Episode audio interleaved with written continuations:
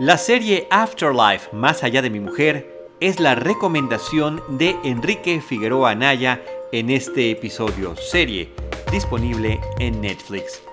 Bienvenidos a Cinemanet. El cine se ve, pero también se escucha. Cinemanet.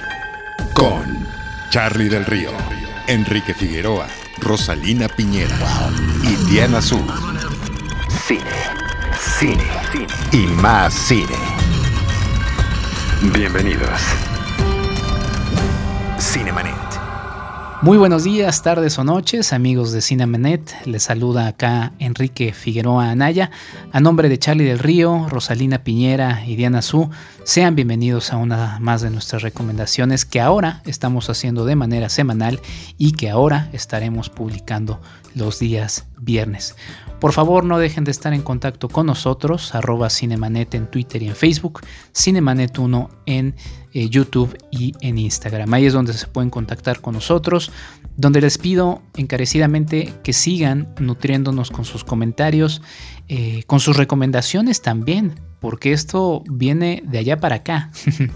Eh, nosotros les recomendamos algunas series, algunas películas, algunos documentales pero nosotros también queremos que ustedes nos acompañen eh, con lo que están eh, viendo y quizá juntos poder descubrir todos algo, algo que nos haga eh, pues, los días más pasaderos. ¿no?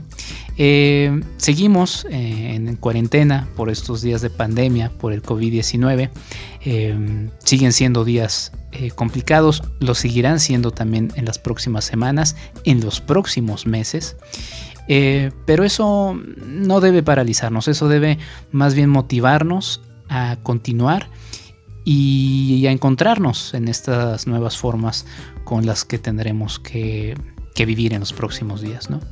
Em, me parece también muy importante eh, continuar con la serie de reflexiones a las que yo he motivado llegar en estos días eh, a partir de películas, de series también para poder pensar un poco mejor de qué manera podemos aprovechar en la medida de lo posible tiempos tan inciertos como los que vivimos, ¿no? Y es que cada quien vivirá de manera muy personal estos días, cada quien tendrá eh, dentro de sí mismo sus, propios, eh, sus propias luchas a partir de todo esto. Eh, se vive en incertidumbre laboral y económica, se vive miedo también por el asunto de la salud, obviamente. Se vive estrés, se vive preocupación y se viven muchos, muchas cosas que en la medida de lo posible eh, necesitamos nosotros vencer, porque no es sano mantenernos en esta situación. Y entonces, pensando otra vez en esta serie de recomendaciones que les he hecho, desde la trilogía de Godzilla en Netflix, eh, la serie de Rilakuma y Kaoru también en Netflix, desde películas como eh, Starman, Terminator y Viaje a las Estrellas 4, en fin, todas estas recomendaciones que les he estado haciendo, eh, los insólitos peces gato, naturalmente, han estado conectadas de alguna manera por una serie de reflexiones. Y entonces llegué a esta, a esta serie de televisión, eh, o más bien de, Netflix, que, que, me parece un, trabajo que, vale mucho la pena seguir por el corazón, el sentido y la idea principal de esta, de esta misma serie. El creador de la serie es un personaje es un actor, es un actor, es un comediante, es un productor, es un director, es un escritor. Pero digo que es un personaje porque en su vida pública así, así se ha presentado y así se ha ganado eh, pues el cariño, eh, también un poco el desprecio de ciertos grupos por el personaje tan poco común, tan, también diría tan poco correctamente político que representa y me estoy refiriendo a Ricky Dean Gervais, eh, Ricky Gervais mejor conocido, quien por cierto en este, en este mes de junio en el que estoy grabando el episodio, junio de 2020, eh, está por cumplir eh, la edad de 59 años. Él nació el 25 de junio de 1961. Ricky Gervais posiblemente lo ubiquen más porque en los últimos años, en los más recientes años, fue el responsable de la presentación de los Globos de Oro en los Estados Unidos.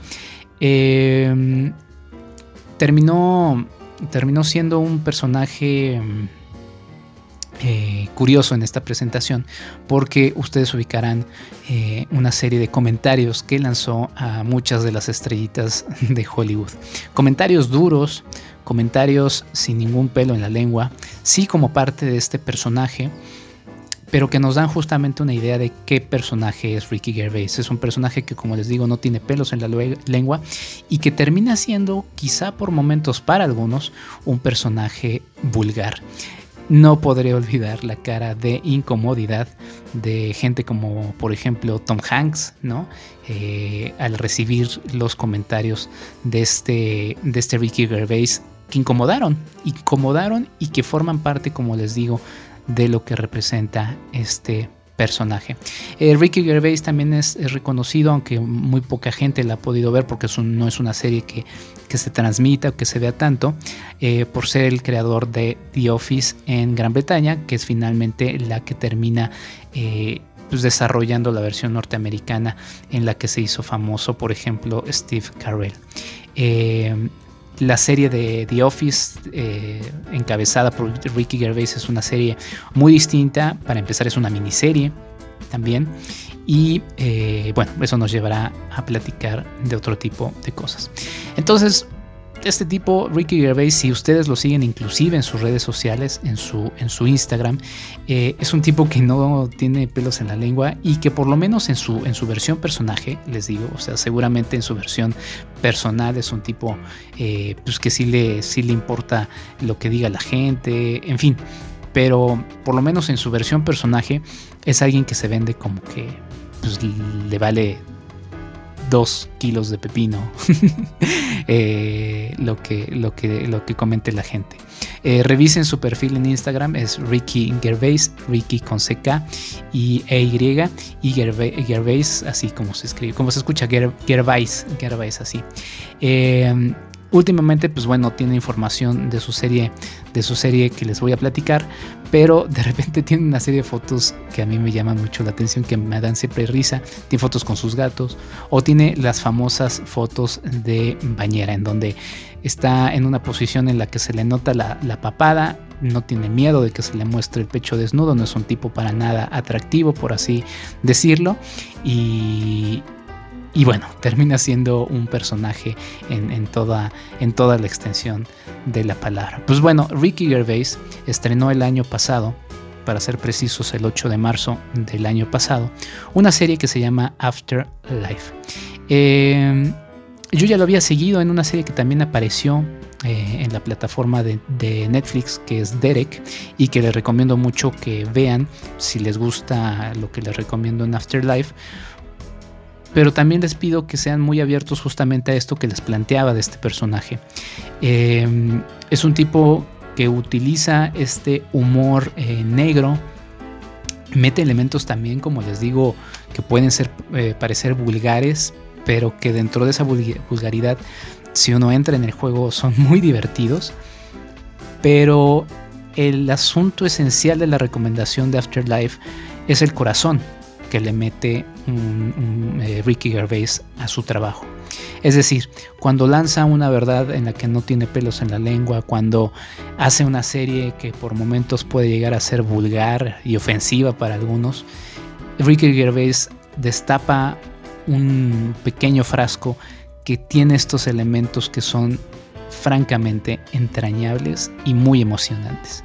Entonces, creo que esa combinación es la que hace tan llevadera eh, una serie como Afterlife en este caso, eh, una serie que él crea, que él escribe, que él produce, eh, que él dirige y que bueno, obviamente pues protagoniza, ¿no? En esta serie nos encontramos con el personaje de Tony Johnson, que es, como ya les digo, protagonizado por Ricky, por Ricky Gervais, y nos encontramos con la historia de Tony, que está lamentando la pérdida de su esposa Lisa Johnson, interpretada por Kerry eh, Gottliman, quien por cierto, y hay muchos personajes y muchos actores que repiten de Derek. Entonces, eh, por eso les digo que si les gusta eh, lo, que, lo que vayan a ver en, Afterlife, inmediatamente después de eso se pasen a Derek. Entonces, Tony está, está destrozado por la pérdida de, Lisa, eh, su esposa de mucho tiempo, con la que eh, pues pasó obviamente momentos muy agradables, era su mejor amiga, su, el amor de su vida, la persona con la, que, con la que se veía el resto de su vida y de repente el cáncer eh, se la quita. A partir de esto, Tony decide de manera unilateral, y eso es un tema complicado, ¿no? No me voy a meter en más detalles, pero entenderán un poquito a qué me refiero cuando vayan viendo la serie, decide de manera unilateral eh, suicidarse. Y ante ese acto, o al momento de acercarse a, ese acto, eh, termina siendo detenido por una perrita que se llama eh, Brandy. ¿no? Brandy es la que termina evitando que por alguna u otra circunstancia Tony logre lo que estaba en ese momento buscando y a partir de ahí Tony toma una decisión y dice, bueno, si no me voy a suicidar, entonces me voy a, convertir en, la peor persona del universo. Mm, finalmente, ¿qué es lo peor que me puede pasar? Pues que me maten, ¿no? y finalmente, a partir de eso, eh, como les digo, Ricky Gervais eh, convirtiendo el personaje que ha manejado por tanto tiempo en el personaje principal de esta serie Afterlife, con este antecedente de que pierde a su esposa, eh, de que también se siente en un trabajo en el que no le inspira nada, él trabaja en un, periódico, eh, local, el Tambury Gazette, en donde pues, se siente inútil, es un pueblo pequeño, un pueblo ficticio llamado también Tambury en Inglaterra, en donde pues las noticias locales terminan siendo para él absolutamente banales. Y a partir de esa premisa, que es lo que vemos en los primeros minutos de Afterlife, eh, nos vamos encontrando a toda la inmensidad de personajes que vamos conociendo y que vamos, eh, pues sí, nos vamos encariñando con ellos. Eh, el formato de la serie eh, es, una miniserie. Es decir, en Inglaterra se suele eh, mencionar eh, o más bien utilizar el formato de miniserie. Lo platicaba un poco con mi estimado Charlie del Río y me decía él, pues también es un poco por un asunto de economía, ¿no? Pero sí, yo acepto que es por un asunto de economía, pero también diría que es por un asunto de economía eh, narrativa. ¿De a qué me refiero con esto? Em, por ejemplo, cuando la película Dumbo de Disney se estrenó, pues sí, la película de Disney de Dumbo dura, mm, si no me equivoco, aproximadamente una hora. y lo que dura finalmente también fue por un asunto de economía y ahí me, refiero al asunto de dinero. Es decir, tenían un poco presupuesto, eh, Disney quería hacer esta película eh, y finalmente la logran estrenar eh, pues con un metraje breve, 64 minutos exactamente, y pues consiguen hacer la película. Pero si uno observa la película de Dumbo de principio a fin, sin llorar en las partes dolorosas, se encuentra que es una película con una economía narrativa.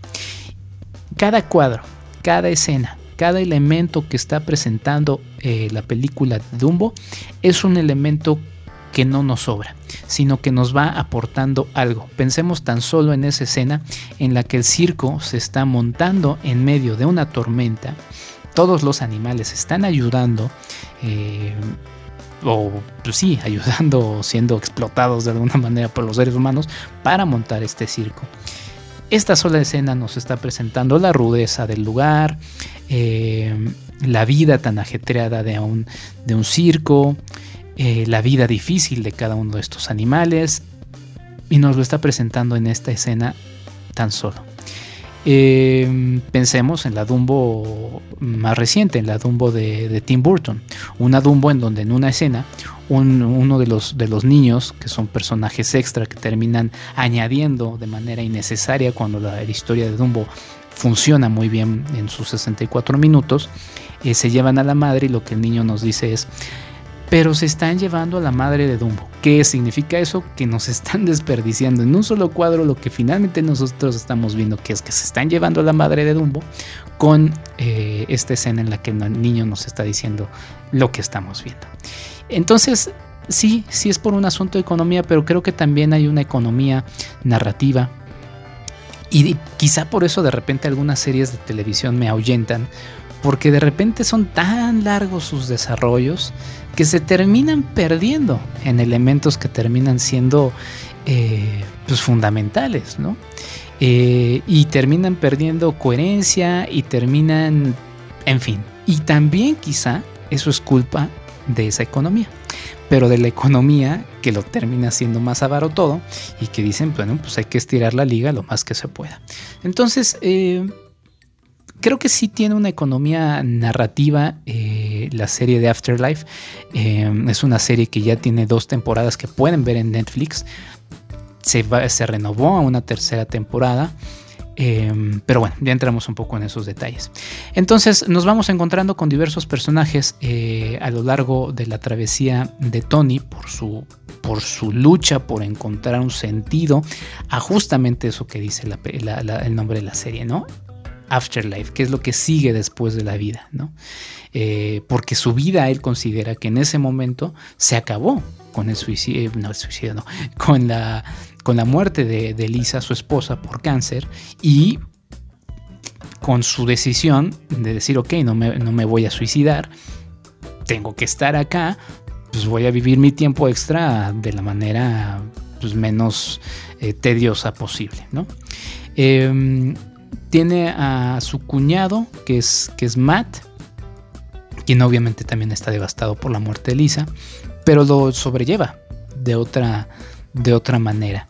Eh, esa relación va siendo ríspida porque Matt eh, tiene a su hijo, del cual es eh, ahijado, o más bien padrino, Tony, y pues le preocupa mucho que el, el padrino de su hijo pues tenga estas, estas eh, actitudes tan, pues, tan poco saludables hacia sí mismo, ¿no?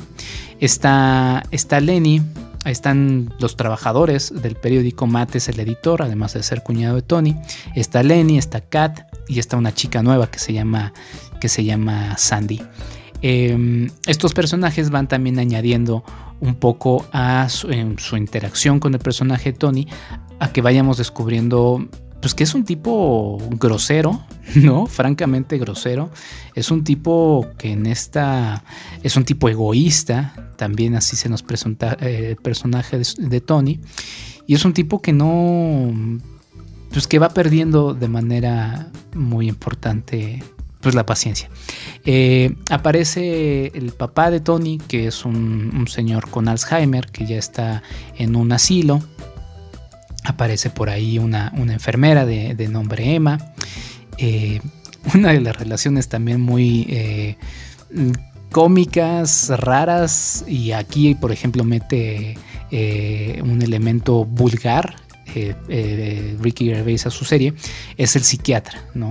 Un psiquiatra mm, raro que no aporta nada, quizá de repente tiene algunos elementos de luz dentro de lo que platica con Tony, pero es un tipo raro que sí justamente es, es, es, es esta clase de personajes que les digo terminan siendo eh, pues raros y quizá para algunos difíciles de digerir, pero que eh, yo les pido no los ahuyenten de la serie porque la verdad es que la serie guardia, guarda un corazón muy importante. Otro personaje de esos y que también repite de la serie eh, de Derek es Brian Gittins, quien lo conocemos nada más como Brian y ser un papel muy similar a uno que hace también en Derek y sí es uno de los tipos más vulgares que van a encontrar también dentro de la serie. En este caso eh, pues aparece, aparece un poco menos, por lo menos en lo que es la, primera temporada, aunque termina siendo un personaje eh, importante. Hay un eh, cartero que se llama Pat, que también termina siendo, eh, termina teniendo ahí alguna relación con, el personaje de Tony, una prostituta de, llamada, de nombre Roxy, bueno, cuyo nombre original viene siendo Daphne, y bueno, otros personajes que terminan siendo eh, pues, recurrentes en, la serie y cuyas interacciones, les digo, van revelándonos muchos elementos del personaje de, de Tony, ¿no? Em, y, ah, también, muy cierto, tiene una, una amiga que se encuentra en la, en la tumba de Lisa. Eh, esta amiga termina siendo fundamental, es una mujer de la tercera edad que, con la que termina teniendo una relación muy importante el personaje de Tony. Eh, no les quiero decir mucho más, la verdad es que espero haberles abierto un poco el apetito ah, de, esta, de esta serie. Sobre todo por, porque les digo, es una serie en la que el personaje de Tony lo que va tratando de descubrir es cuál es la razón para él de mantenerse eh, con vida después de lo que pues sí considera un cataclismo a nivel eh, emocional el que jamás se va a poder eh, levantar. Y entonces eso lo conecto un poco o un mucho con lo que estamos viviendo en nuestros momentos actuales. ¿no? Em, está esa desesperación de no saber cuándo se podrá volver, no a la normalidad que, había antes, pero sí a una normalidad un poquito más más llevadera, ¿no? Eh, para algunos que hemos estado haciendo el confinamiento en casa, en qué momento se va a poder salir otra vez a las calles, ¿no? Y de repente sí resulta frustrante encontrarse con el hecho de que hay mucha gente que en la no necesidad, porque es cierto y ya lo hemos marcado aquí, por lo menos en las recomendaciones que yo les he estado eh, dando, eh, hay mucha gente que no puede tener la ventaja de quedarse en sus casas en estos momentos. Eh, pero quienes podemos, de repente nos resulta frustrante que también quienes pueden no lo hagan. Porque finalmente, pues sí, esa es una falta de empatía, eso es una falta de, de solidaridad para con todos los demás, ¿no? Y de repente yo también he sido un poco, mm, ¿cómo decirlo? Eh, pues negativo en la idea de que finalmente quizá no, no, no podamos en nuestra mayoría tomar las lecciones que nos está dando una crisis. Y es que las crisis, por más dolorosas y difíciles que sean, pues son también oportunidades. Y entonces por eso es que digo tanto esta serie. Porque el personaje de Tony eh, va descubriendo a lo largo de la primera temporada que, que quizá haya sentido después de lo que él consideró el fin de su vida que quizás sí haya un afterlife, que quizás sí hay un después de la vida que él pensó que se había eh, terminado, ¿no? Y, vamos siendo parte de este viaje de manera muy sencilla, sí, pero como les digo, con elementos eh, realmente entrañables eh, que, vale, que vale mucho la pena revisar. no les voy a decir en qué momento, pero se mencionan dos frases que les quiero compartir en una se menciona lo siguiente, se dice, no se puede cambiar el mundo, pero nos podemos cambiar a nosotros. Y creo que eso es una gran verdad y uno de los grandes elementos que se pueden rescatar de esta serie, en donde exactamente de repente nos resulta desesperante todo lo que está sucediendo, pero más bien deberíamos de ver hacia nosotros mismos. Y una vez que veamos hacia nosotros mismos y qué es lo que podemos eh, cambiar de nosotros mismos, voltear al de al lado. Y ahí está la segunda frase que se menciona y se dice, la felicidad es maravillosa, tan maravillosa que no importa si es tuya o no.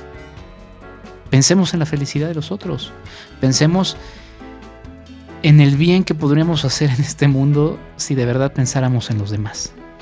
Es una serie muy entrañable a lo largo de la primera temporada que yo podría inclusive de repente soy así, ¿no? Con algunas series digo, ¿sabes qué? Aquí déjala o si no la dejas ahí, por lo menos para mí, en mi corazón, ese es el final de la serie. Entonces, si ustedes echan la primera temporada de Afterlife, yo creo que están completos. Ahora, acaba de salir la segunda temporada, creo que en cosa de dos meses. La verdad es que fue en esta, en esta época de la, de la cuarentena. Eh, y no, no se van a defraudar, se desarrollan mucho más algunos de los personajes que habían resultado incidentales, se van complicando algunas de las tramas. en temas que ya se habían planteado en la primera temporada. Y siguen siendo estando presentes los elementos eh, que les digo momentos de auténtico humor de humor negro eh, momentos entrañables momentos eh, vulgares pero que en una forma redonda y viendo la serie como un producto completo, eh, creo que es un producto que vale mucho la pena y que además es muy llevadero. Los episodios no pasan de, 30 minutos, en total si se echan las dos temporadas son, son dos episodios, es decir, se invierten seis horas, se le echan fácilmente en un sábado o en un domingo, o si quieren hacer más cosas, se lo echan en un fin de semana compartido, pero finalmente es algo que es muy llevadero. Y sí, también como platicaba con Charlie del Río, que me platicó que la estaba también observando, pues sí, no van a, no van a parar de llorar. Es una serie eh, de, de, lágrima, es una serie en la que tienen que tener su cajita de Kleenex a la mano porque termina siendo una serie muy entrañable. Entonces, pues ahí está la recomendación. Espero que la puedan observar, que me puedan platicar qué les pareció. Mi red social es enriquefa86, enriquefa86 en Twitter. Ahí podemos seguir hablando de cine, de series, en este caso con Afterlife. Y me gustaría mucho que me dijeran qué es lo que les dejó esta serie, qué, qué elementos les dejó y sobre todo qué les hizo reflexionar en tiempos como los que vivimos. A nombre de Charlie del Río, de Rosalina Piñera, de Diana Su, yo soy Enrique Figueroa Anaya. Escríbanos a Cinemanet eh, en Twitter y en Facebook y en Cinemanet 1 en, YouTube y en Instagram. Eh, pásensela bien, cuídense mucho y piensen en estas dos frases que les mencioné. Hasta la próxima.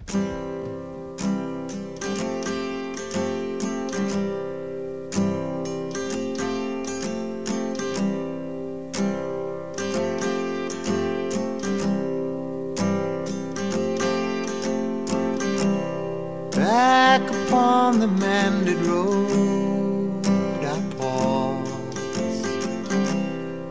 taking time to check the dial. The lily white. I never knew her name, but she'll be passing my way sometime again.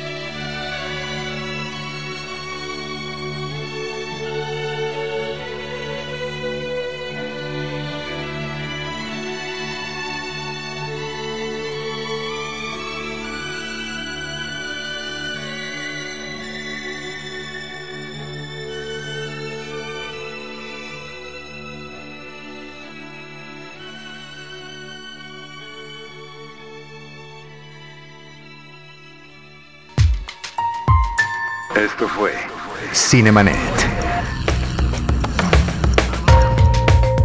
Con Charlie del Río, Enrique Figueroa, Rosalina Piñera y Diana Su.